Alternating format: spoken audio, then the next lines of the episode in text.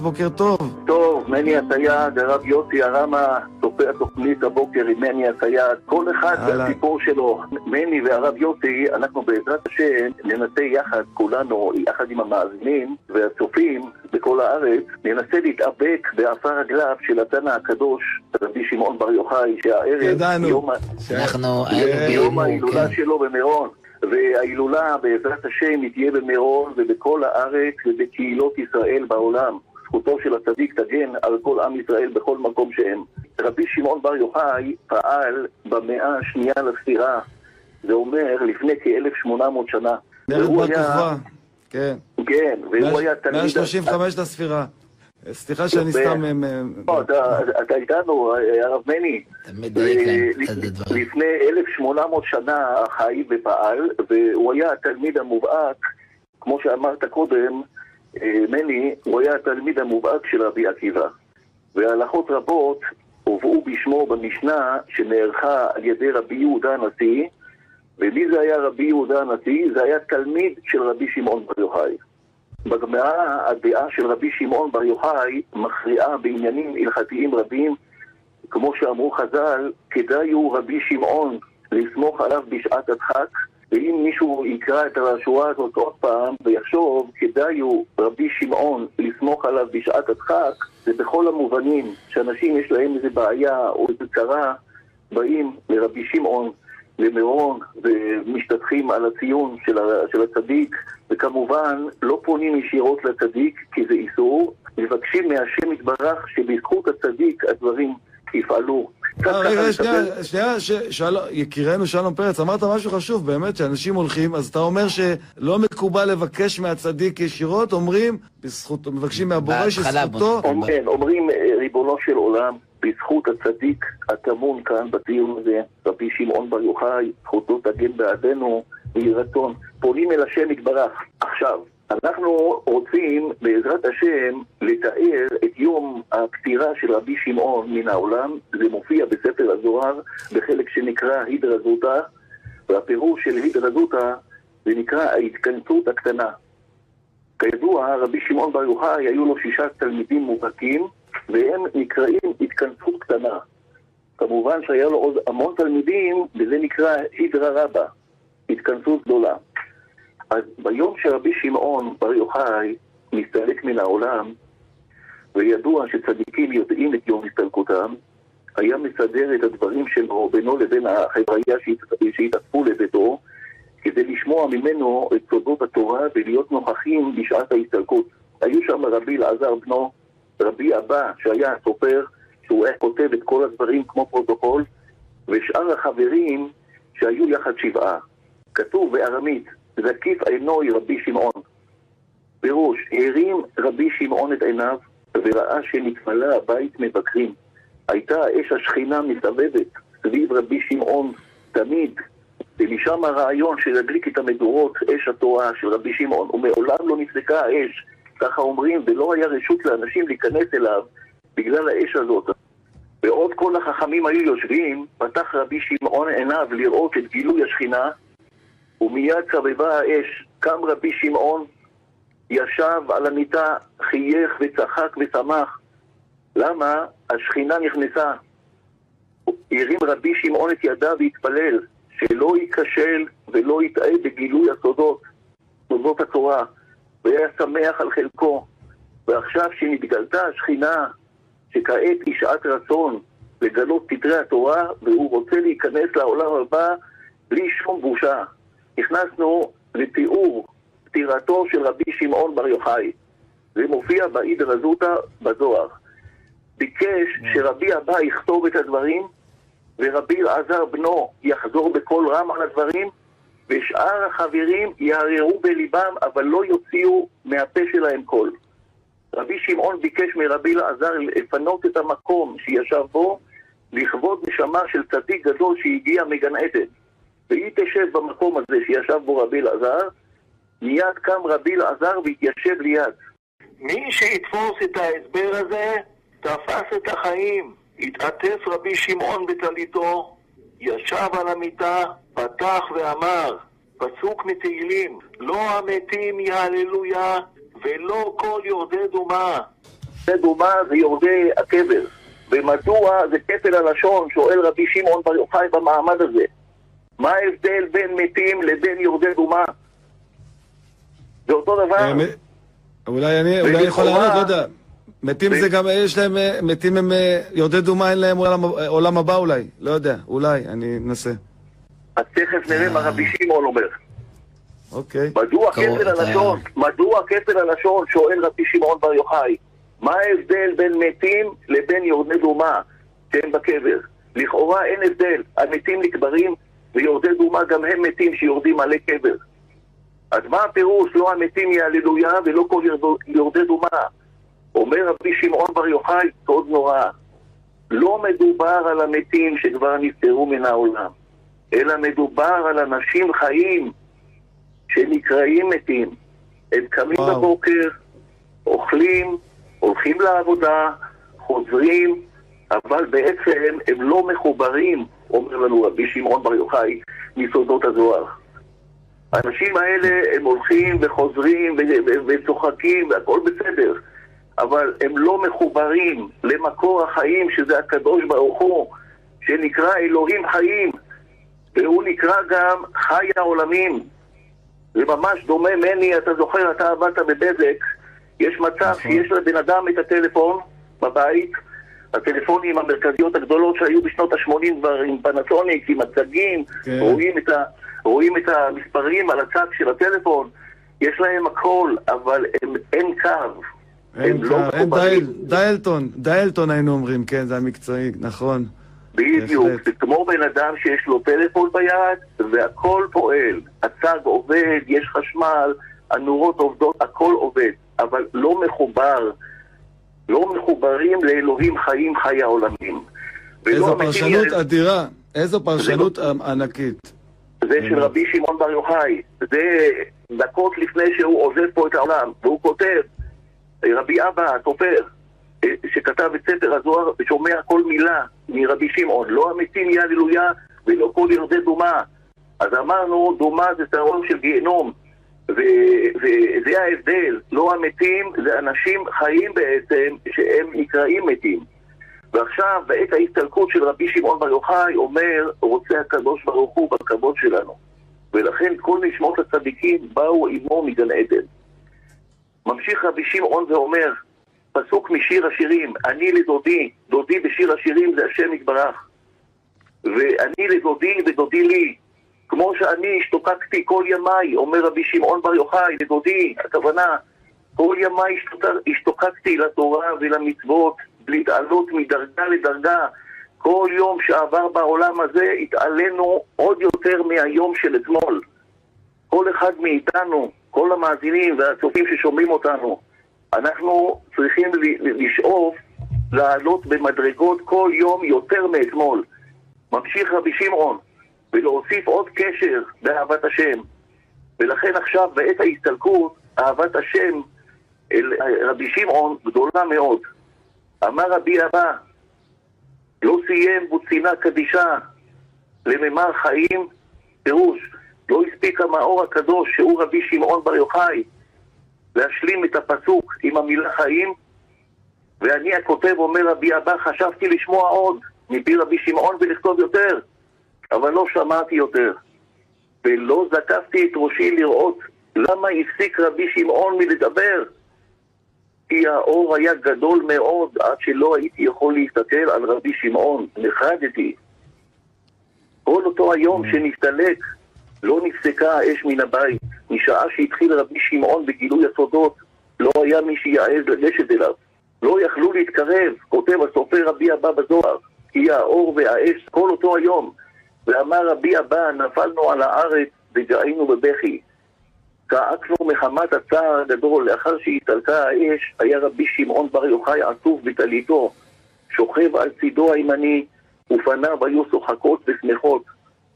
ועל פי הגמרא במסכת כתובות כתוב, מי שמת מתוך צחוק, סימן יפה לו. יש לו עולם מבט טוב. מי שמת שפניו כלפי העם, סימן יפה לו. עמד רבי אלעזר בנו, כותב רבי אבא, ולקח את ידי אביו ונשק אותם, ורבי אבא אמר, ואני ליחכתי את העפר שהיה תחת רגליו הקדושות, ואחר שנתעמת אצלם שרבי שמעון אכן נפטר, התחילו החברים לבכות על הסתלקות רבם ומאור עינם. רבי אלעזר בנו נפל שלוש פעמים על פני אביו, ולא יכול היה לדבר בגלל הצער האטום. רק אחר כך פתח את פיו ואמר, אבא, אבא, פסוק מספר מלכים, אבי אבי רכב ישראל ופרשיו. מדהים, מרגש, עד כי. השכינה, עד כי השכינה נקראת חיה, והמלאכים נקראים חיות הקודש, וגם נשמות הצדיקים כולם היו כאן.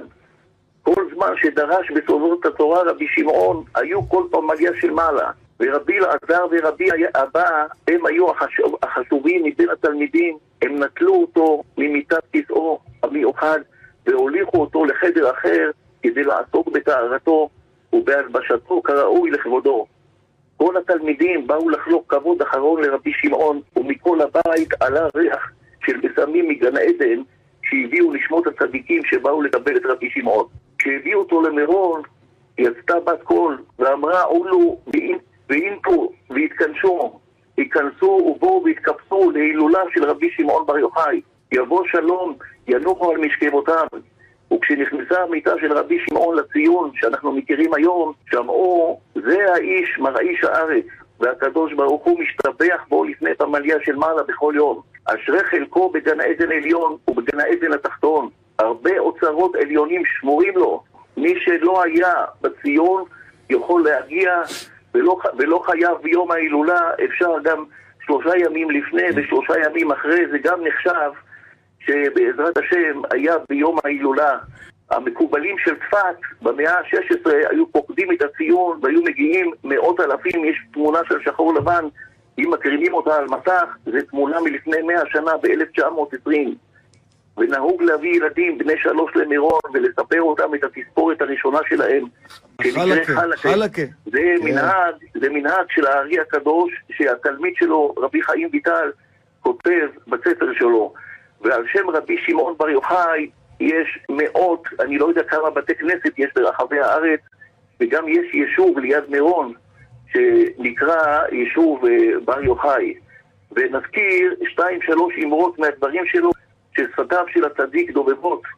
כותב רבי שמעון בר יוחאי במשנה, נוח לו לאדם שיפיל עצמו לכבשן האש, ואל ילבין פני חברו ברבים. שורה טוב, מלאת מוסר. אומר, כן, כן. ועוד דבר אומר, מניין שאין מרצים לו לאדם בשעת כעסו, בשעה שאדם כועס, לא מרגיעים אותו באותו רגע, כי הוא לא מקבל. מנ- מניין שאין מרצים לו לאדם בשעת כעסו, שנאמר, פניי ילכו והניחותי לך. צריך שהפנים של הכעס יירגעו וילכו, ואז יבואו וירצו אותו. ועוד דבר הוא אמר, גדול הונאת דברים מהונאת ממון, שזה נאמר בו, ויראת מאלוקיך, וזה לא נאמר בו, ויראת מאלוקיך. על רבי שמעון בר יוחאי התחבר הפיוט המפורסם, בר יוחאי נמשך כאשריך, והוא הוא מתחבר על ידי רב גדול מאוד שנקרא הרב שמעון לביא, שהיה ממגורשי ספרד, והוא התיישב, בדרך הוא רצה להגיע מספרד לישראל, ובדרך עשה הפסקה בטריפולי בלוב. ושם הקהילה מאוד אהבה את הרב הזה, והתחננו אליו, כבוד הרב, תישאר איתנו, אין לנו מישהו שבגודל שלך שיכול להסביר לנו את התורה, והוא אכן נשאר שם. ורבי שמעון לביא אה, הפך למנהיג, למנהיג של יהודי לוב, הוא כתב את הפיוט המפורסם, בר יוחאי נמשכת אשריך, והפיוט הזה כאמור הוא מאושר בל"ג שמן בעומר. ששון וחבריך, וגם אלעד בעומר. וגם כל... אבא שלי עליו השלום היה שר לנו את זה כל שישי בערב. אחינו, עכשיו טוב ישב. תודה רבה, באמת אתה... אה, עשית, זה- עשית ל- לרב את היום, קודם כל, הוא רצה שכל היום כמעט תהיה מוקדש לרבי רבי שמעון הרשב"י. ואתה עשית עבודת קודש. הבן איש חי, רבנו יוסף חיים מבגדד, הוא חיבר גם פיוט מפורסם, וזה נקרא ואמרתם כל אחי, רבי שמעון בר יוחאי. אז זכות הצדיק, וזכות בנו אלעזר, וזכות רבי אבא, ורבי יוסף, ורבי יהודה, וכל התלמידים של רשב"י, תגן בעד כל עם ישראל. אמן, ויהי רצון- אמן. ויהי רצון שהקורונה תתנדף מן העולם, וכל יושבי עולם יירגעו ממנה. רשב"י יעצור יהי אותה. כמו שהוא עצר את... אה, כן, כמו שנעצרה המגפה בדיוק בזמן אין הזה. ספק ש... כן. מגפה. תודה רבה, שלום פרץ, אתה מדהים אותנו כל פעם מחדש, אתה מאלף ומרתק, ותודה רבה. תודה. חזק וברוך. חזק וברוך, אשריך, וחג שמח, יום טוב, להתראות. ביי ביי. איי, היה מרתק. נו כן, רבי שמעון בר יוחאי זה משהו אחר לגמרי, כן. טוב שיש אנשים כמו שלום פרץ וכמוך, כבוד הרב, שיספרו לנו על, על, על הרשב"י. כן. ועכשיו אנחנו, יש את הפסקת פרסומות קצרה, אנחנו נשוב עם עוד אה, דברים מסקרנים. מבטיח.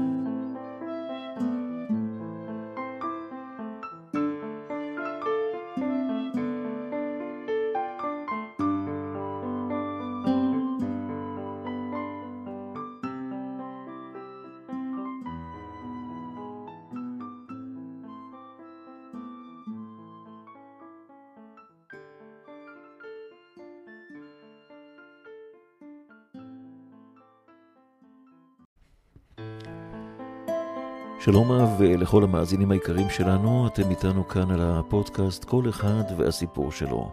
אנחנו הפעם עם סיפורו של התנא האלוקי רבי שמעון בר יוחאי, שהוא נולד כחמישים שנה לאחר חורבן בית שני, יש אומרים שגם נולד ביום ל"ג בעומר, שהרי מובא בתלמוד במסכת ראש השנה י"א, שהקדוש ברוך הוא ממלא שנותיהם של צדיקים מיום ליום, כמו שמצינו במשה רבנו עליו השלום שנולד ונפטר בזין באדר.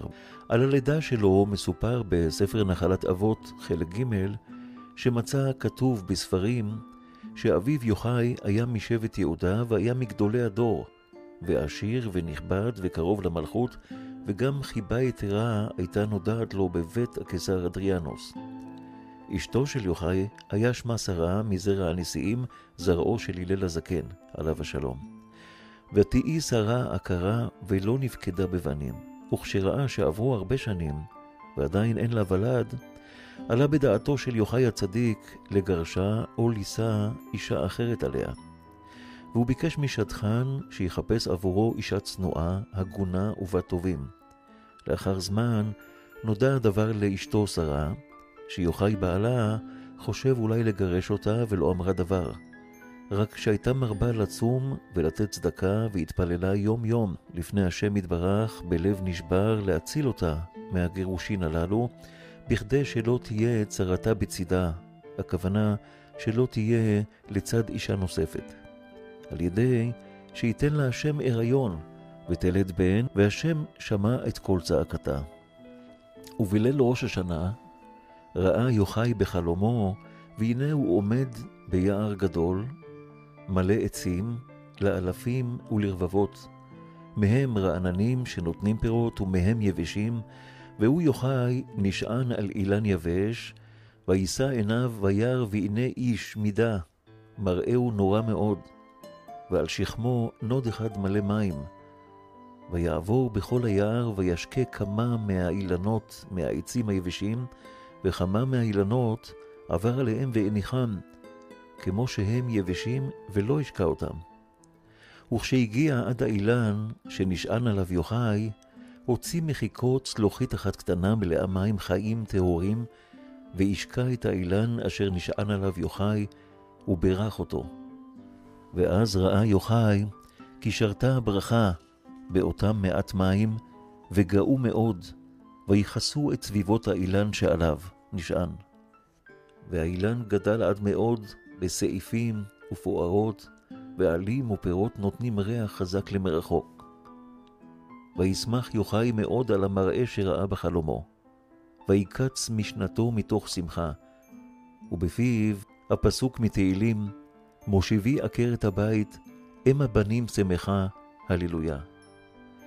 סיפר יוחאי את החלום הזה לאשתו ואמר לה, חלמתי חלום, ופתרונו לדעתי פשוט הוא. היער הוא העולם, והאילנות הן הנשים.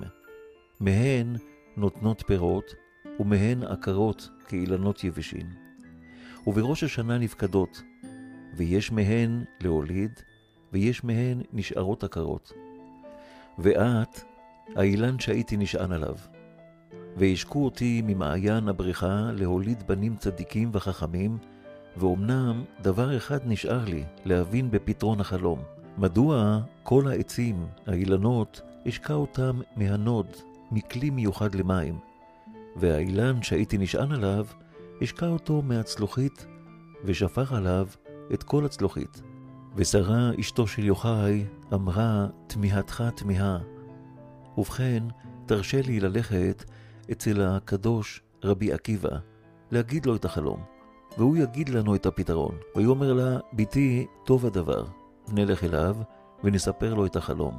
והוא ברוח הקודש, רבי עקיבא, אשר האציל אותו האלוקים, יגיד לנו את הפתרון. ותאמר, טוב הדבר. ויהי במוצאי ראש השנה, הלכו שניהם יחדיו אצל התנא הקדוש רבי עקיבא, ויוחאי ואשתו סיפרו לו את החלום, ויפתור לו כאשר פתר יוחאי. ואומנם הודיע לו סיבת השקעת אותו אילן רק מהצלוחית. ואמר לו רבי עקיבא, דע יוחאי, כי חלומך הוא משל על הנשים היולדות והעקרות, ואשתך שרה היא מהעקרות, שאי אפשר לה להוליד בשום אופן, ורק תפילותיה ורוב דמעותיה אשר שפכה לפני השם יתברך, הם שזיכו אותה ונהפכה מעקרה ליולדת. והצלוחית שראית בחלום, היא הצלוחית של הדמעות שלה, שנאספו, ומהם ישקו להוליד לך בנים, ולכן לא ישקו מאותה הצלוחית שום אילן אחר, רק אותו אילן שאתה נשענת עליו. האילן הזה רומז לאשתך, אמר להם רבי עקיבא. ויאמר רבי עקיבא אל שרה, הנך בזאת השנה הטהרה ויולדת בן, שיאיר לישראל בחוכמתו ובמעשיו. וישמחו יוחאי ושרה אשתו מאוד מדברי רבי עקיבא, וילכו לביתם לשלום, וטהר ותלת בן, והבית נתמלא אורה, מההוד וההדר שהיה חופף עליו, וידעו כל רועיו, כי הברכה בו, ויאיר לישראל אור גדול. וישמחו הוריו בו מאוד, ויהללו את השם, ויחלקו צדקות, ויעשו סעודה ומשתה גדול ביום מילתו, ויקראו את שמו שמעון, כי שמע השם לכל תפילת אמו ולכל בחיותיה.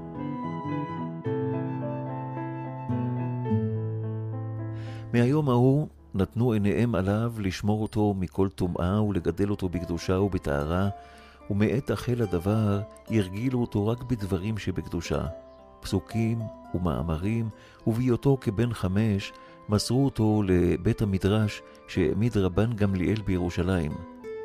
ורבי שמעון הקטן היה כמעיין המתגבר, הולך וגדל בתורה. ובהיותו ילד קטן כבר היה שואל שאלות בדיני התורה לתנאים הגדולים, רבי יהושע בן חנניה ורבן גמליאל, ואותו תלמיד, רבי שמעון בן יוחאי, היה מגדולי התנאים בסוף הדור הרביעי.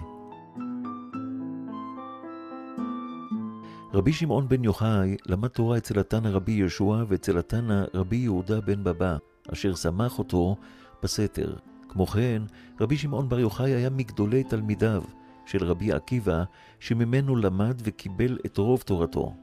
והוא נמנה מחמשת תלמידי רבי עקיבא שהעמידו תורה באותה שעה, בתקופה שעמדה חס ושלום להשתכח תורה מישראל.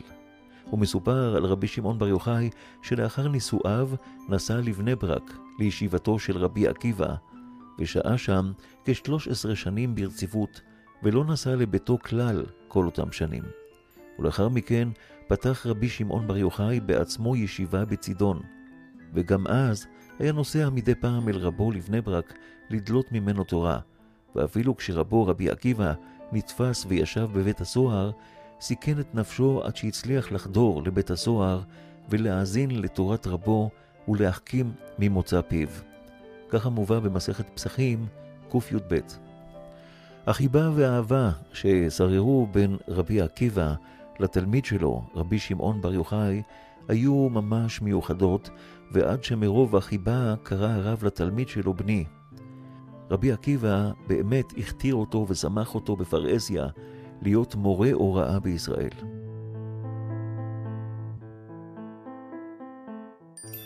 בספרי הזוהר הקדוש והתיקונים נקרא רבי שמעון בר יוחאי בוצינה קדישה, נר קדוש. כמו שכתוב, אמר רבי אבא, לא סיים בוצינה קדישה לממר חיים, וביארו שהיה מתנוצץ בו אור נשמת משה רבנו עליו השלום. ובהילולת רבי שמעון בר יוחאי הביא השוואות רבות בין רבי שמעון בר יוחאי למשה רבנו עליו השלום. וגם הביאו הספרים הקדושים רמז לכך שלעולם ביום שחל ל"ג בעומר יחול באותו יום גם ד' של סוכות. והוא כמובן יומא דאושפיזין דמשה רבנו עליו השלום על פי מנהג הארי, ככה מובא. וכתב מרן החידה, רבי חיים יוסף דוד אזולאי, זכר צדיק לברכה, משמו של חכם מסעוד, שהגיד משמו של רבנו הארי, שרבי שמעון בר יוחאי היה ניצוץ של משה רבנו עליו השלום, ורמוז זאת בפסוק שנאמר במשה רבנו, עלית למרום, שבית שבי. שבי, ש"ב י', ראשי תיבות, שמעון בר יוחאי.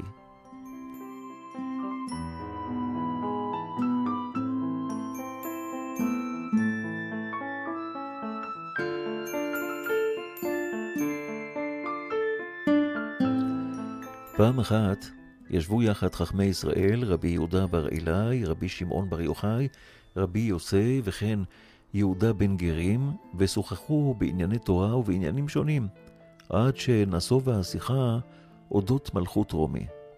פתח רבי יהודה ואמר, כמה נעים מעשיהם של אומה זו, אשר תקנו שווקים, הקימו גשרים, בנו מרחצאות, רבי יוסי שתק.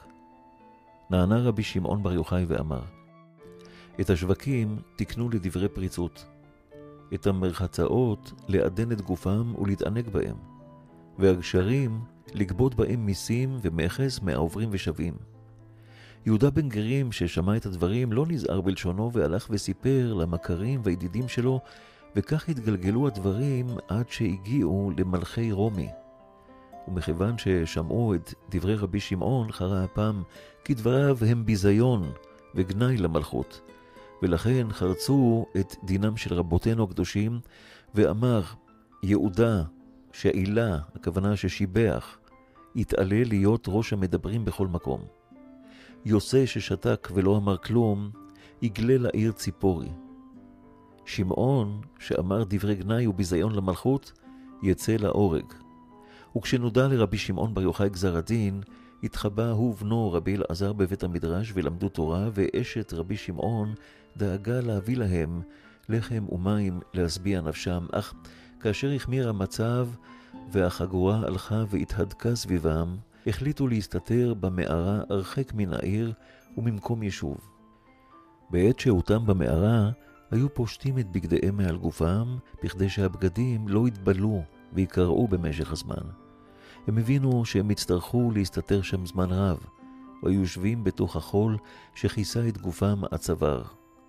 במשך כל שעות היום היו עמלים ויגעים בלימוד התורה כשהם מכוסים בחול. רק בעת התפילה היו לובשים את בגדיהם.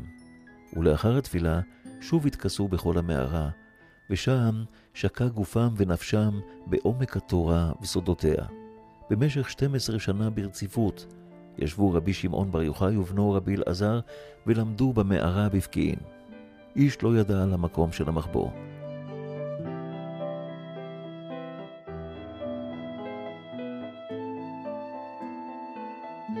כאשר חלה רבי שמעון בר יוחאי, נכנסו אצלו רבי פנחס, רבי חייא ורבי אבאו. כשראו אותו, אמרו לו, האיש אשר הוא עמוד העולם, שוכב במיטה? ענה להם, כי רואה אני שאינני נמסר לא למלאך ולא לדין של מעלה כמו אנשים אחרים, אלא את דיני דן הקדוש ברוך הוא בעצמו, ולא בית דינו. וזה מה שאמר דוד המלך בתפילתו אל השם. שופטני אלוקים וריבה ריבי. תהילים מ"ג, כלומר, רק הקדוש ברוך הוא יתעסק בדיני, ולכן בקשתי מלפני השם שהוא ידין את דיני. לאחר שסיים רבי שמעון את דבריו, ראו לפתע החכמים מחזה מופלא. הם שמו לב שמיטתו של רבי שמעון ריקה, והוא עצמו לא היה בה, ומרוב התימהון והפחד נעלם פיהם.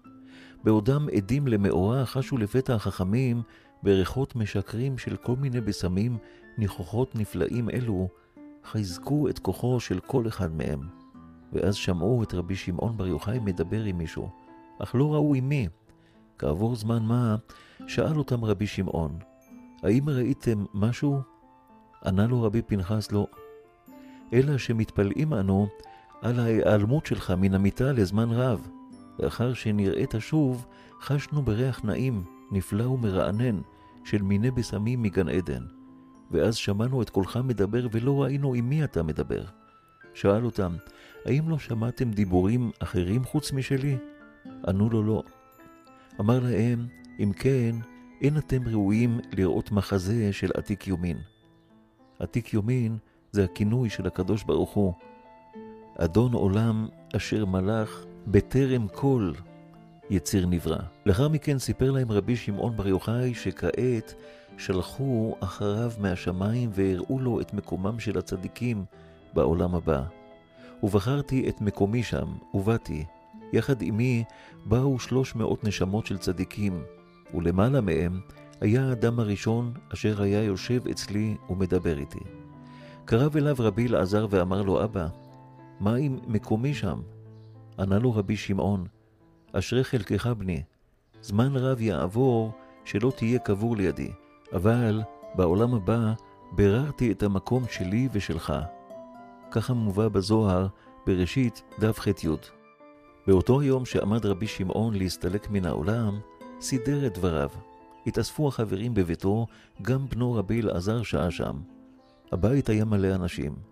זקף רבי שמעון עיניו וראה בית מלא, בכה ואמר, במועד אחר, כאשר הייתי חולה, היה לפניי רבי פנחס בן יאיר, וחיכו לי עד אשר ביררתי את מקומי בגן עדן, וכאשר חזרתי, הקיפה אש מסביב ולא פסקה מעולם, ואיש לא נכנס אלא ברשות.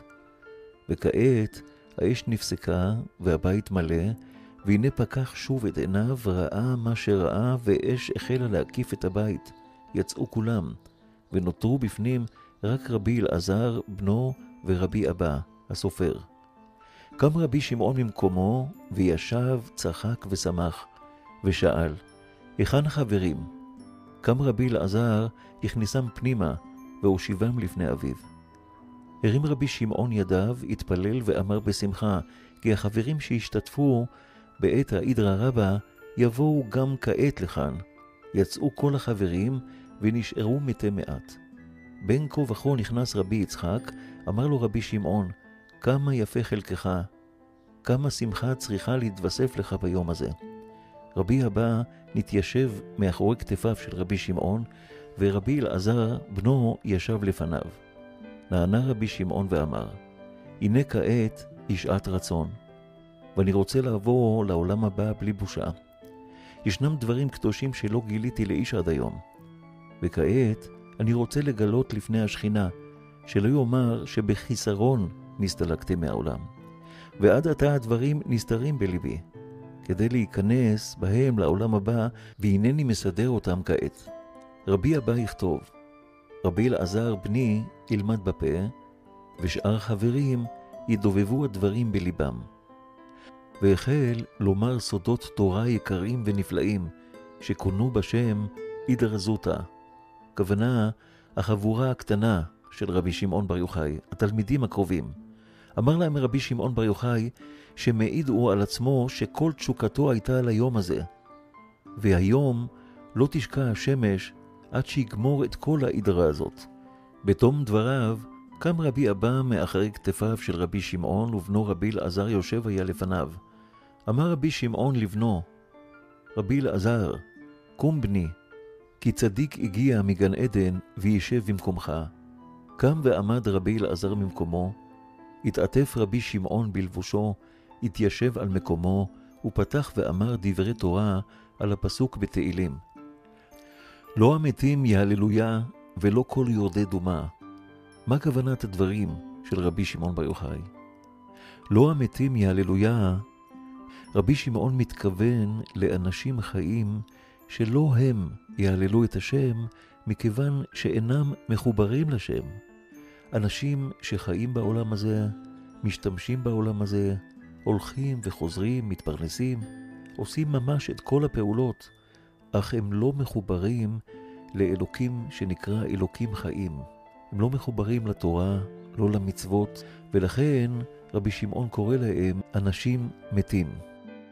זה מזכיר סיפור על עורך דין אחד חדש שבשנות ה-80 פתח משרד ולא כל כך הלך לו, לא הייתה תנועה, אז אה, יום אחד נכנס מישהו והוא מיד, העורך דין הזה תפס את שני הטלפונים שהיו על השולחן ואני מזכיר לכם שבתקופה הזאת לא היו עדיין טלפונים ניידים, מה שנקרא סלולריים, היו רק קווים נייחים.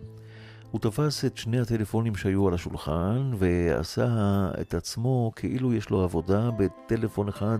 הוא אומר ללקוח, הכל יהיה בסדר, אל תדאג, אני סוגר לך את התיק. ממש עוד דיון אחד, הכל יסתדר. בטלפון השני את יכולה לבוא לחתום על החוזה. הוא סוגר את שני הטלפונים, פונה לאדם הזה שנכנס למשרד ושואל, במה אני יכול לעזור לך? אומר לו האדם שהגיע, אני טכנאי מבזק, באתי לחבר לך את קווי הטלפון. זה רק משל, ואולי זה קצת מצחיק, אבל אומר רבי שמעון, יש אנשים חיים שקרואים מתים. אז מה זה קשור לסיפור הזה של בזק? יש אנשים שיש להם טלפון, והצג פועל, והזיכרונות פועלים, הכל פועל והמחשבון פועל, אבל הם לא מחוברים. אין להם קו. הם לא יכולים להוציא שיחה או לקבל שיחה. ולכן, אומר רבי שמעון בר יוחאי בזוהר, לא המתים יהללויה, ולא כל יורדי דומה. זה פסוק מתהילים, וכוונת הדברים, כדאי להתחבר לשם יתברך, לאלוקים חיים, השם נקרא חיים.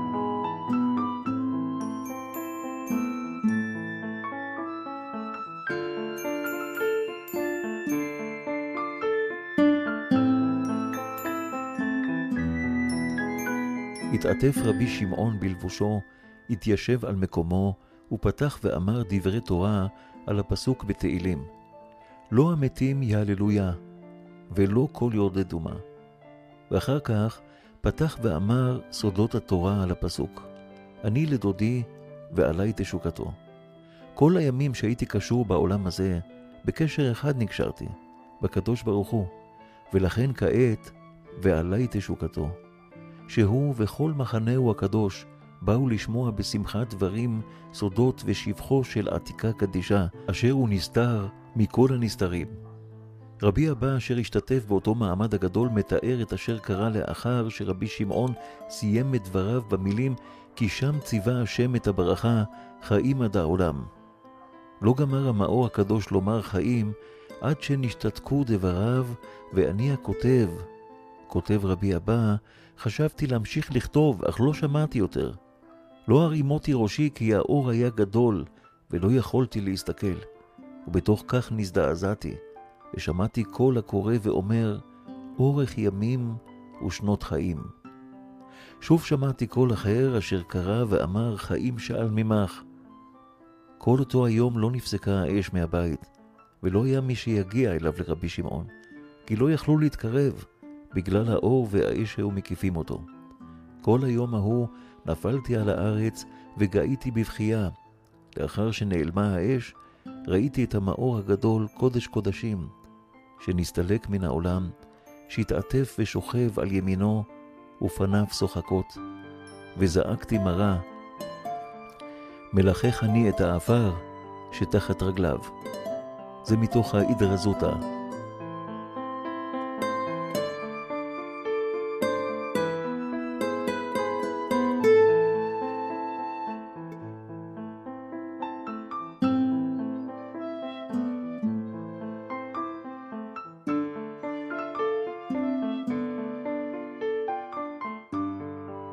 כתב מרן החידה, זכר צדיק לברכה, וזה לשונו, שלאחר שרבי שמעון בר יוחאי נפטר ובנו אלעזר וכל הדור ההוא, אבדה חוכמת הקבלה. עד שקרה שאחד ממלכי המזרח ציווה לחפור באיזשהו מקום בעניינים עסקיים. בעקבות החפירות האלה נמצא איזשהו ארון אחד והיו בו ספרי הזוהר. והוא שלח אותם, המלך הזה, לחכמי אדום, שיפרשו לו במה הדברים אמורים, והם לא כל כך הבינו, והוא ביקש לשלוח את זה לעוד עמים, לראות מי מבין, והסבירו לו שזה כתוב בארמית ובעברית, והיהודים כנראה מבינים בזה. שלח ליהודים והביאו להם את הספר ואמרו לו, אדוננו המלך, זה הספר, עשה אותו חכם אחד והוא עמוק ואנחנו לא מבינים אותו. אמר להם, וכי אין יהודי בעולם שמבין אותו? אמרו לו, יש, במדינות טוליטולה שבספרד. והמלך שלח את הספרים עם הגיבורים שלו לטוליטולה, וכשראו חכמי טוליטולה, שמחו בספר הזה שמחה גדולה מאוד, ושלחו למלך מתנות רבות, ומשם נתפרסמה הקבלה בעם ישראל. אציין שספרי הזוהר שנמצאים בימינו הם ממש חלק קטן מהספרים המקוריים, וברוך השם שגם החלקים האלה נשארו לנו בכתובים מאותה חבריה קדישה של רבי שמעון ותלמידיו.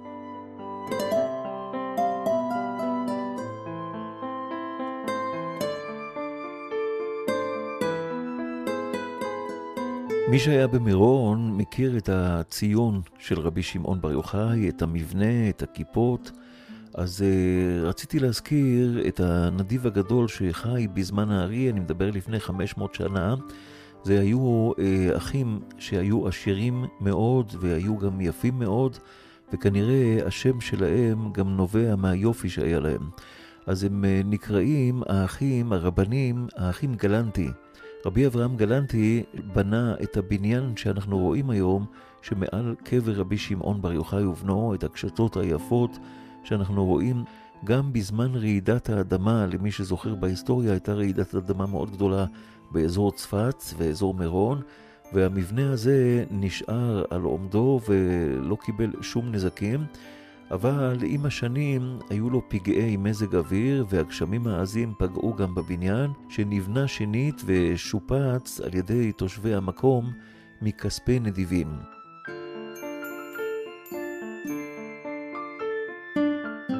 על הארי הקדוש מסופר שהיה מסדר את החבורה שלו שלמדו את תורת הסוד קרוב למירון, ובמקום המיוחס לאידרא רבא, שם ישב הארי, זכר צדיק לברכה, במקום של רבי שמעון בר יוחאי, תלמידו רבי בנימין הכהן במקומו של רבי אבא, ושאר התלמידים כשאר מקומות התלמידים של רבי שמעון בר יוחאי, ואמר להם שהם ניצוץ שלהם.